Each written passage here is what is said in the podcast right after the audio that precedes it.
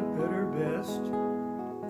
Never let it rest until the good becomes better and the better becomes best.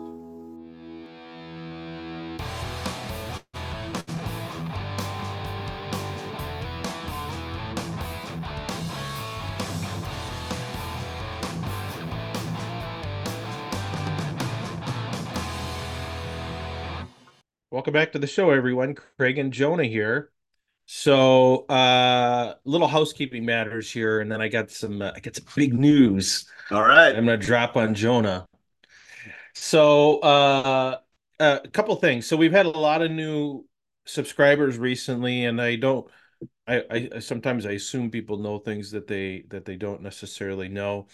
So depending on where you consume this, um, our primary channel is the YouTube channel. That's and that's where we're getting the most growth at, and we will continue to uh, put out content on YouTube.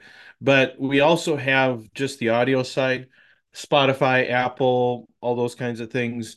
Um, for people that uh, you know maybe want to listen to us when you're um, you know, in the car or at the gym or on your way to confession or something like that. uh, you can pop us in. Uh, just find us on, you know, Apple Podcast, Spotify, those things. So, uh, in case people weren't aware of that option, uh, wanted to highlight that, and vice versa. If you didn't know we we were on YouTube, if you want to be able to look at my ugly face, uh, you can hop on over on YouTube and see that. And imagine mine. Yeah, yep. and every so often he'll stick a finger in the screen so you can start to do your forensic analysis. um, so uh, a couple things coming up. Uh, we're we're close to launching a mastermind, which is going to be once a month, maybe twice a month, just because some people can do can only do early, early in the morning, and some people can only do later. So I'm thinking uh, we'll do like one Thursday morning a month, and maybe we'll do like a Sunday evening or something like that. Uh, more of a closed session for guys or ladies, I guess, um, to get in and maybe talk about more detailed, specific uh, things that maybe aren't uh, even suitable for you and I to talk about on the show. So I uh, wanted to uh, remind people that watch for those details, and I'll let you. We'll let you know how to get into that if you want to. Um, so uh, I'm not. Sh- I think this episode will come out before episode. Uh, what is it? 186. Thomas Polega. Uh, we interviewed Thomas this weekend. I found Thomas over on uh, Catholic Twitter, and uh, the best word I can use to describe Thomas is a Catholic instigator. I, I, I like that because I'm kind of an instigator myself, but maybe not to the same degree. We had a really, really good conversation with him. And I think we're going to have that come out either this coming Sunday or maybe the next Sunday evening at our regular scheduled time. And uh, and we may premiere it so that uh, he'll be available to comment and that I'll be there and maybe Jonah will be there as well. So stay tuned for that. Um, we have um so we have the uh episode 200 is sort of approaching it's really crazy how quickly it come uh, comes up i remember we were all excited at at episode 100 uh and in actuality the topic that we were going to do on episode 100 we kind of didn't because of a confluence of circumstances um but i think episode 200 is going to be the time and we're going to really confront this topic of, uh, of other acts, other Catholic acts. Uh, if you've been following this show for a while, you know what we're talking about. If not, I'll actually, I'm actually going to play a, a, clip here in a little bit. Um, the reason why I'm telling you now is this. Um, in, in, in my opinion, this could be the most critical moral issue for, for married Catholics uh, in terms of those that are, uh, well, especially those that are using NFP and having to abstain and all that kind of stuff. To me, this is the this is a critical issue that determines the level of difficulty of this lifestyle. In our previous segment, we did something uh, was the Uncharted Catholic News, but one thing that blew my mind was the percentage of Catholics that use NFP. I couldn't believe it was only four percent. I didn't know I was in such a minority. Well, it is kind of amazing because you think of the amount of anguish that we put ourselves through trying to comply and realize yeah, we're in a small minority to start with. Extremely small. I had no idea. I thought for sure it was like 30%. I don't know. That would have been my guess. Yeah, And maybe I that's based on the parish that we go to, and there's a lot of large families, and so you're kind of skewed based on that. But and and then I and I forget was that was that self-identifying Catholics or actual uh, practicing I can't remember. I think it was a study by Notre Dame. I believe that when we interviewed Thomas, and if you watch his episode, I think he says this. I think he actually said that that that same figure of actual regular Catholic mass attendance. So not even just so if you expand the, the population to anyone that that considers themselves Catholic and maybe goes to mass irregularly, uh, Christmas and Easter, Easter. that four percent's even smaller, Yeah, that's, and much smaller. that's true. Um, and uh, well, I have some theories as to why that is, why so few people do it, which is actually kind of one of the reasons why we have this show because we recognize some of the difficulties and also I think maybe some of the just bad communication or bad information out there, potentially bad information. Um, and uh, so uh, yeah, so so stay tuned for episode 200 other acts. Uh, if you have questions that you would like us to take up, send those to us. Leave a comment below. Go up to the link tree and email us. If you have um, suggestions on guests, I have a few feelers out uh, for potential guests that we could interview either at that time or as part of that. Um, hopefully, they don't spend too much time looking around the channel and uh, politely decline. A bail. Yeah. Uh, we're in that uh, we've we've had some pretty good guests in the past, but I think we were uh, un unknown enough at that point in time. They didn't know what they Yeah. were. But uh, we will we will treat people with respect, and we have genuine curiosity about this issue. So uh, stay tuned for that. Actually, uh, we got some very. I think I forwarded these on to you. I got some very very lengthy emails Mhm. from a listener from New Zealand, I believe Hmm? which is cool. Yeah. Sounds cool. Um, who get who has done, and I and I think sh- I think she's not even maybe recently Catholic, not married, but has just a profound, even a more profound interest in this stuff than you and I do. Hard to believe. Hard to believe. And I invited her on the show. So far, she's declined. I think mostly logistic reasons, but uh, we can make that work, even if you and I have to come here in the middle of the night. I thought you were going to say that's the big news. Nope. Well, I I would have been pretty excited for that too. Get ready. All right. So so uh, so anyway, um uh that was really and we're going to use some of that stuff in not to sound too conspiratorial, but we have gotten stuff that we were sworn to secrecy, not necessarily content, It's true though. but the but the source uh of, of uh, information was It's almost like the X Files, where like an envelope just shows up on Mulder's desk. more or less. That's basically what it was. more or less. And it has to do with this other X uh issue. So we're uh excited. Maybe we shouldn't be excited. Maybe we should be scared. But we're gonna take take this on in episode 200 in uh very authentic uncharted catholic man fashion All right. so stay tuned for that all right don't be looking at the board over there Okay. I'm all right looking. so uh so I asked Jonah today, uh this morning, I said, What are you doing at four o'clock today? He's like, "Yeah, I'm working around. I said, Well, I said so I am scheduled to talk to the um happy housewife or happy Cath happy wife. Yeah. What? the happy wife school or whatever. set that up? Uh, so I I went out to um I I went to try and find her contact information to see if we could get her on the show or get some feedback.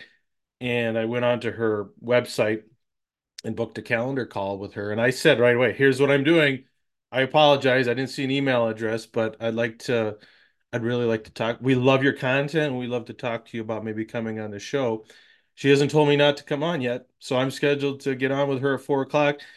I'm hoping it'll be just kind of a introductory call and maybe we Mhm. can set something up. But if she wants to say, okay, we could talk for 30 minutes, I'm going to be ready to, to rock and roll and record. All right. So Well, that's awesome. keep your fingers crossed. Yeah. So Well, that's great. that would be awesome. huh? Yeah. You don't know unless you ask. Like I think uh I'm sure there's people out there thinking, man, I would love to get on the show, but these guys are just so famous and popular now. We can make time for you. Yep. We can make time for anybody. Yeah, we we you know the paparazzi paparazzi doesn't chase us around too much. Yeah. So uh but you know uh, people are accessible. That's how we got uh, talked to Adam Lane Smith a while ago. and, Yep. Uh, the Longenecker. Yep. You just never know. Mhm. Maybe we'll send out an invite to the Pope Francis. Who knows? Yeah. Yeah. Have him break down owning. Yeah. Gosh almighty. Well, it'd be interesting to know his thoughts. I'm sure there would be uh I'm sure he's got thoughts. but he does. Now, he, he may actually share them. He might. Yeah. Yeah. For better or for worse, he may share his thoughts. That's true. well, that's exciting news. Yeah. So we'll see. I mean, uh, I hope it doesn't turn out to be a big letdown, but uh, I checked my email this morning and I'm still on her calendar and I got the reminder yesterday. So Hmm. fingers crossed, if we could get her on, that would be really cool. That'd be awesome. Yeah. So anyway, um, Check out our YouTube page, Happy Wife School. yeah, she's uh, she's not an old account, uh, but she's just blowing up Yep. and uh, This is truthful. it's truthful and i know one of our um uh one of the people that has commented um said basically is uh, i love her content but i'm scared to share it with my wife and i think it's Yeah, that's That's- pretty much the sentiment, I think. and i'm sure she gets that asked that all the time but i'd like to see maybe we could do a video with her Yeah. and get her on or maybe uh maybe i can uh, get my wife to do a video talking about it i don't know something Mhm. something to grease the skids a little bit for communication Yeah. Because, yeah, her message is important. yeah You know, even if it's only partially true, it's Yeah. important. I mean, I think it's I think it's it seems valid from my experience. Yeah. But I think it is uh, certainly worthy of consideration and discussion. mhm, definitely. So uh, stay tuned for that. Uh, hopefully, I didn't uh, get us all, all excited for nothing, but Wouldn't be the first time. it wouldn't be The... won't be the last for sure. Won't be the last for sure. Yeah. Um, so since we have a few minutes left, I do want to uh, I I do want to tease out and cue us up for episode uh 200 on this other acts progress. And and so what I'm going to do is I'm actually going to play a short clip, well not short, few minute long, of our dear uh other podcasting friend. Um, and she had on uh Dr. Sarah Bartel, who's a Catholic moral theologian, married. Um, and I actually sent her a message to see if we could get her on. Um, she has not responded yet.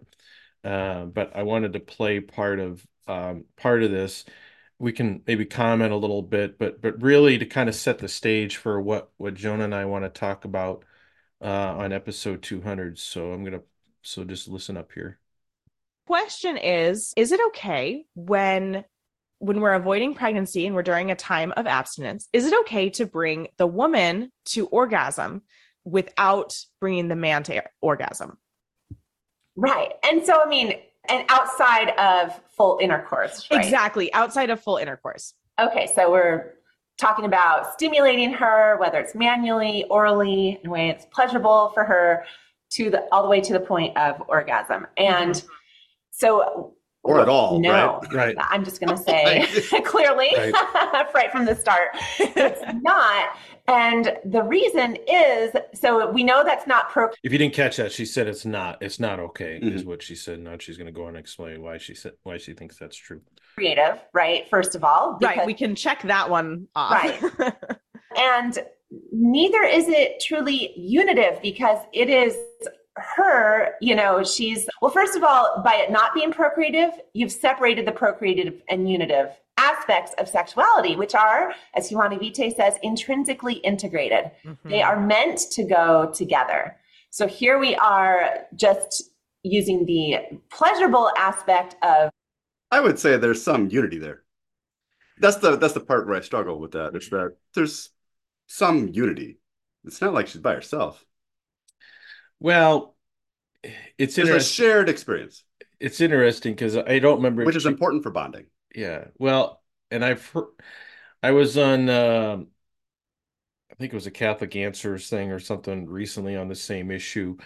And it was the same topic and same kind of explanation. And I can't remember if she gets goes back into it here um or not, but uh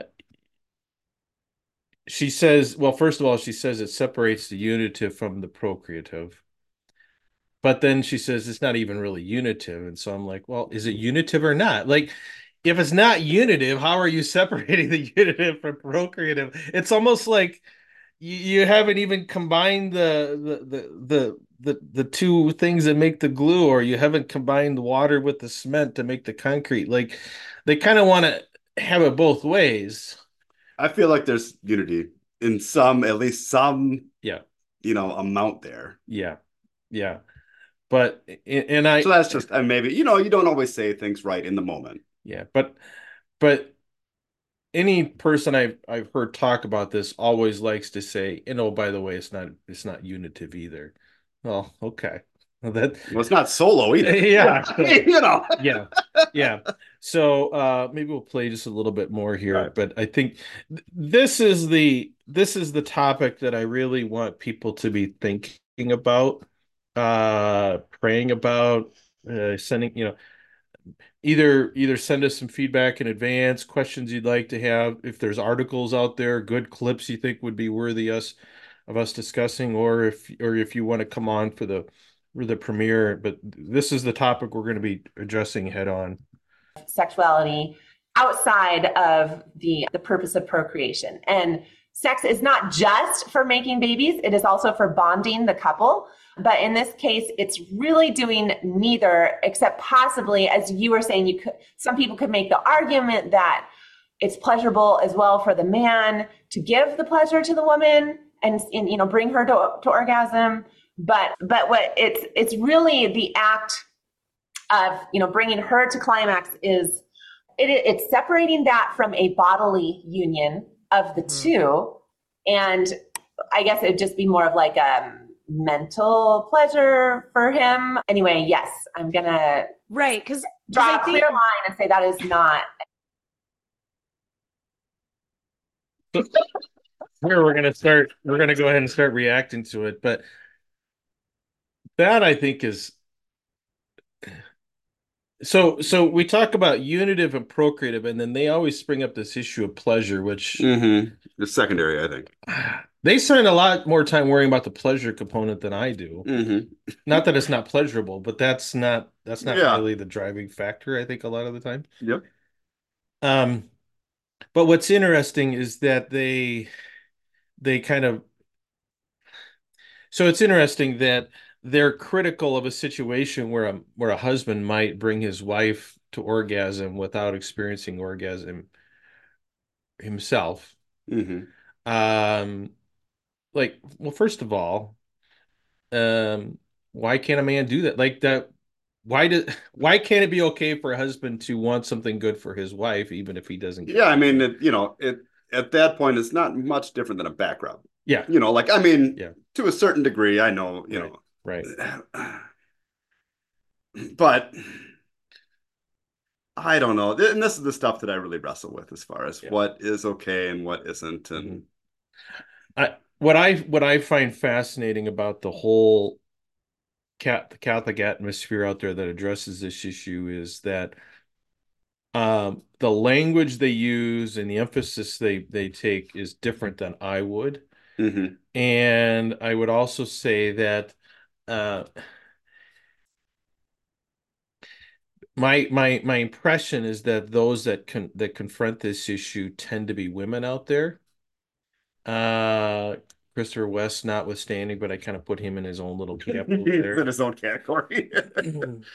Um, and I see I see the differences between men and women reflected in in their reactions or or, or opinions on this topic that that I would have as a as a. Non-theologian. Yeah, Isn't that?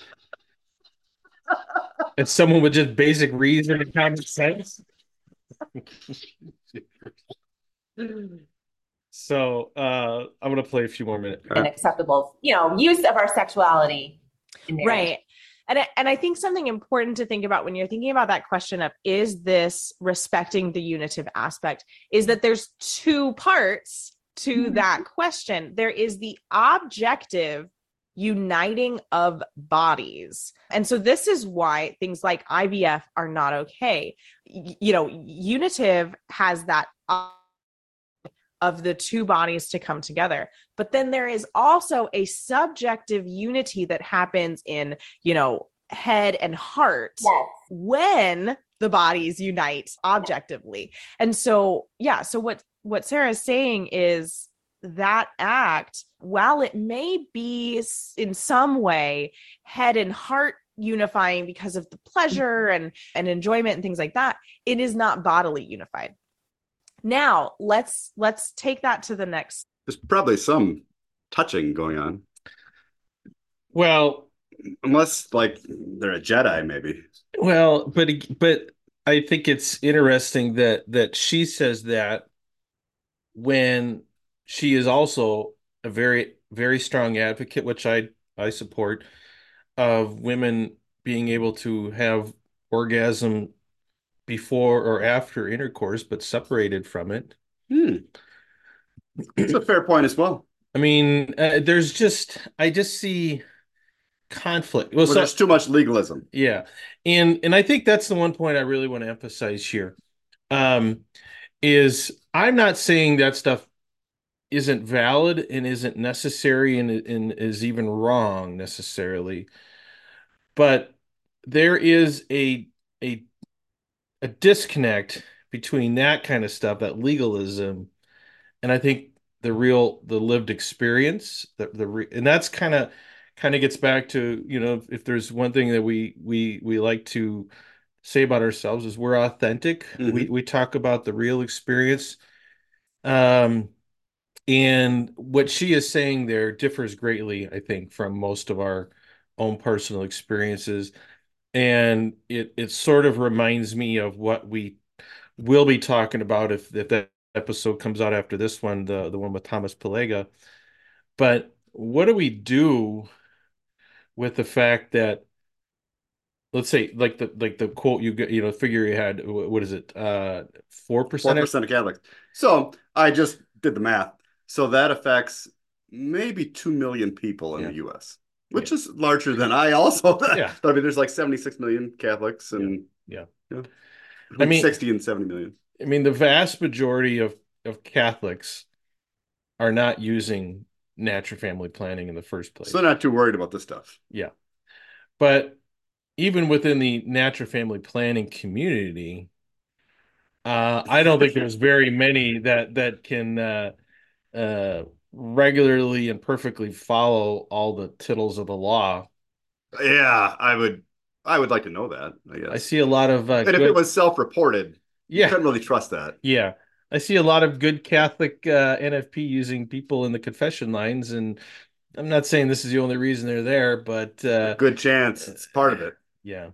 And you know, going to confession is great. So you can't Yeah. fault them for that. Yeah, Yeah. again, this this is not to say that the the points they're making are wrong necessarily, but I think I think it requires us to at least examine why the actual experience of of so many people is is different from the quote unquote black letter law or the you know the objective and subjective and and all that kind of stuff. Like I don't know.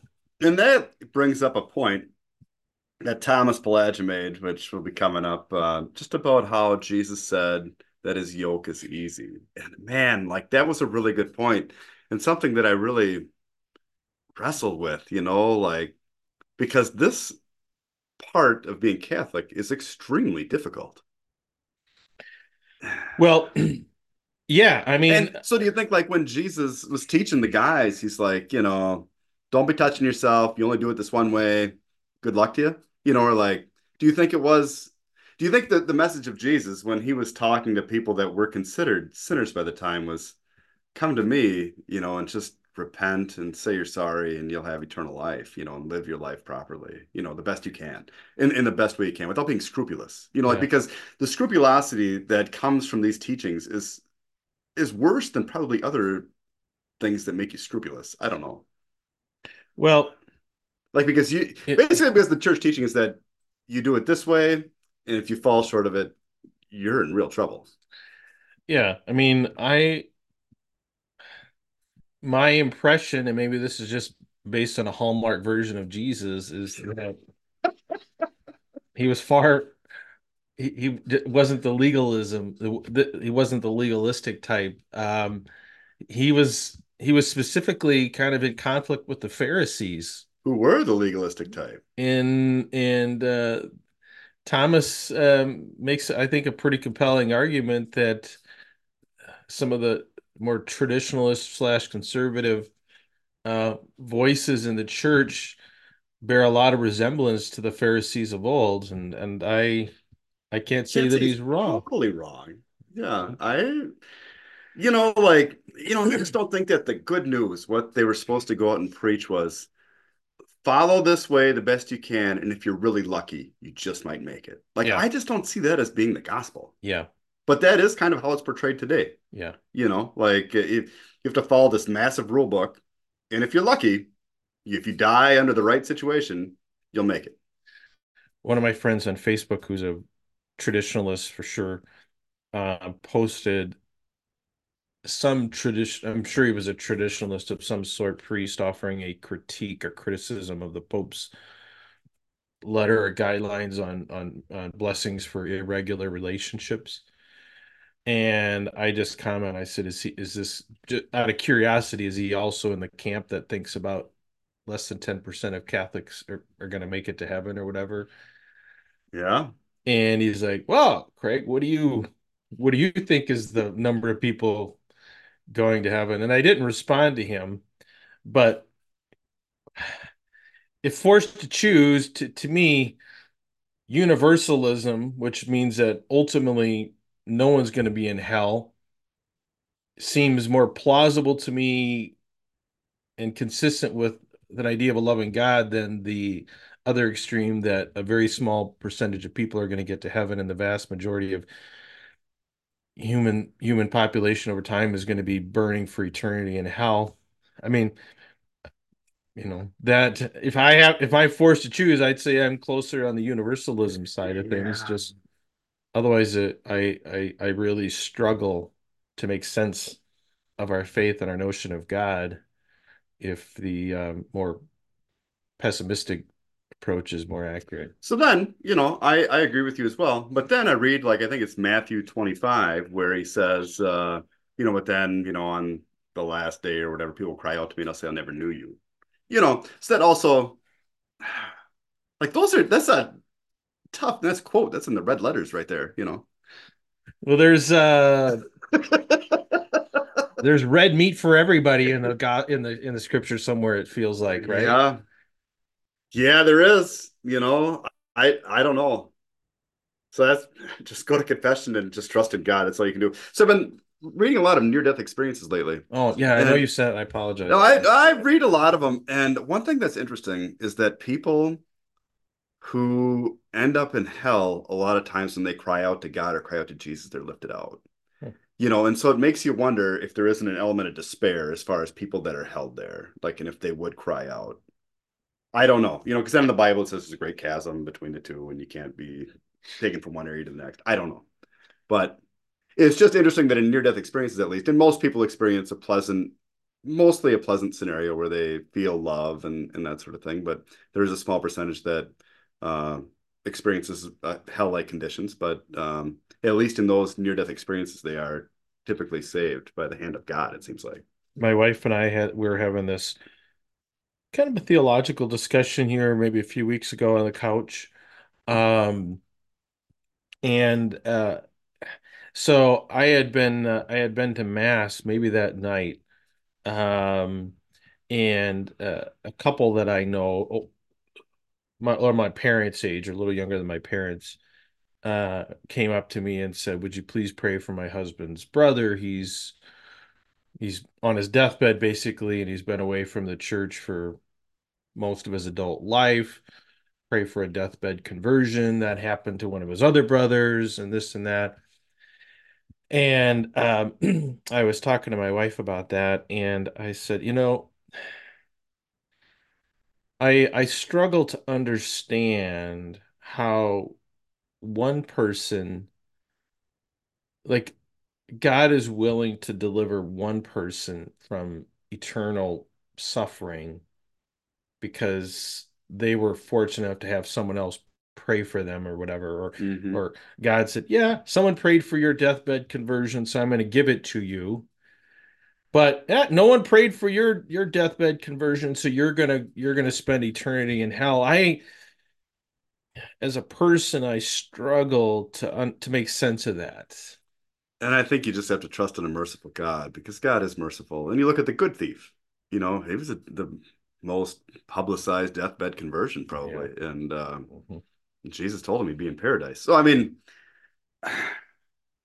you know, it's that's the stuff where, you know, it's good to wrestle with that and it's easy to see the traditional point of view at times, but it's not always, I don't know, it, it's a struggle. Well, I think the challenge is that for those that had, are, let's say, unwittingly pharisaical in nature, it's difficult, number one, to realize you're in that space, and, and number two, it's difficult to um,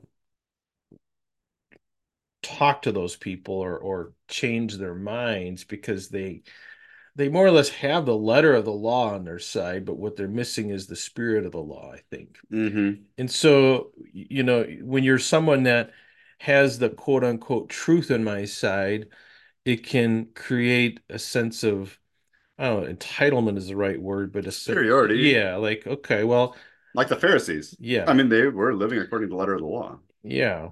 And um, you know, so it's it's harder to argue or criticize someone who's technically correct hmm as opposed to just preaching something that's clearly heretical or something Mhm. like we do. right? We just ask questions. We don't preach heresy. right. But uh, you know, it's really hard to to uh, I'd say uh, argue with someone who can point to to facts or scripture scripture references or church doctrine or this Mhm. saint's writings and explain to them how they still they're missing the boat here. hmm I don't know. I don't know. I don't know. And that goes back to the question of whether or not we're supposed to just suffer through life and the suffering is what gets us salvation eventually, or if you're supposed to live happily and attract people to the faith. Like, I think those two things are kind of somewhat exclusive. Yeah, and I still I still struggle with that because uh, when things and things have been really really good, and I think those of us that are are or were once were traditional Catholics, uh, we become uh, worried and skeptical when things are going well because we associate suffering with our faith. Yeah. And I don't know. I don't know what's right. So I don't know. Other than trusting in God's mercy, that's all you can do. Yeah, yeah. So I think I think if everyone put just more more emphasis and confidence on God's mercy and just a little less On the letter of the law. on the letter of the law. because people's circumstances definitely create you know areas where it isn't black and white necessarily Mhm, and that isn't taken into account it's difficult to take that into account mhm. but it's easy to judge people when you don't understand their circumstances either Yeah.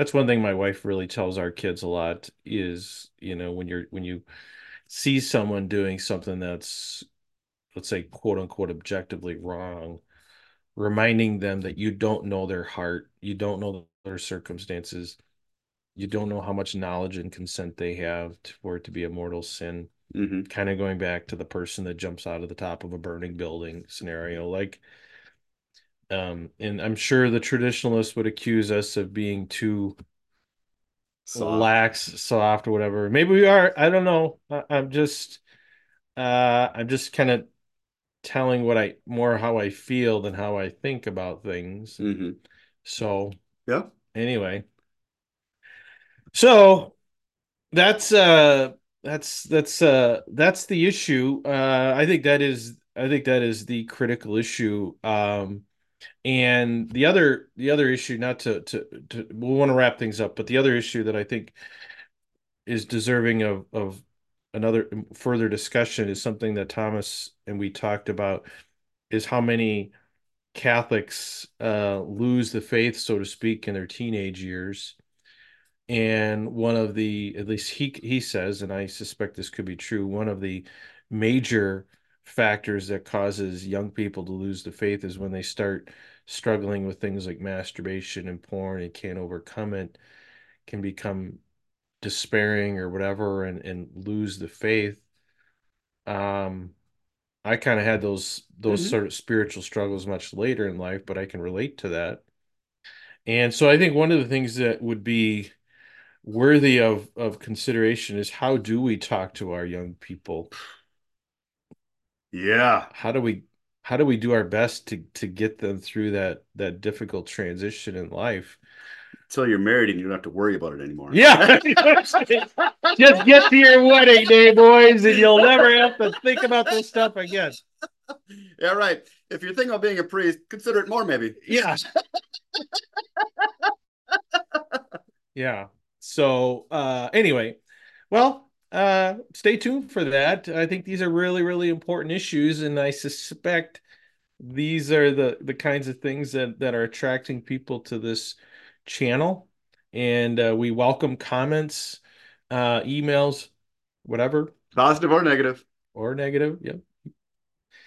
The algorithm doesn't care one way or another. Neither, nor do we.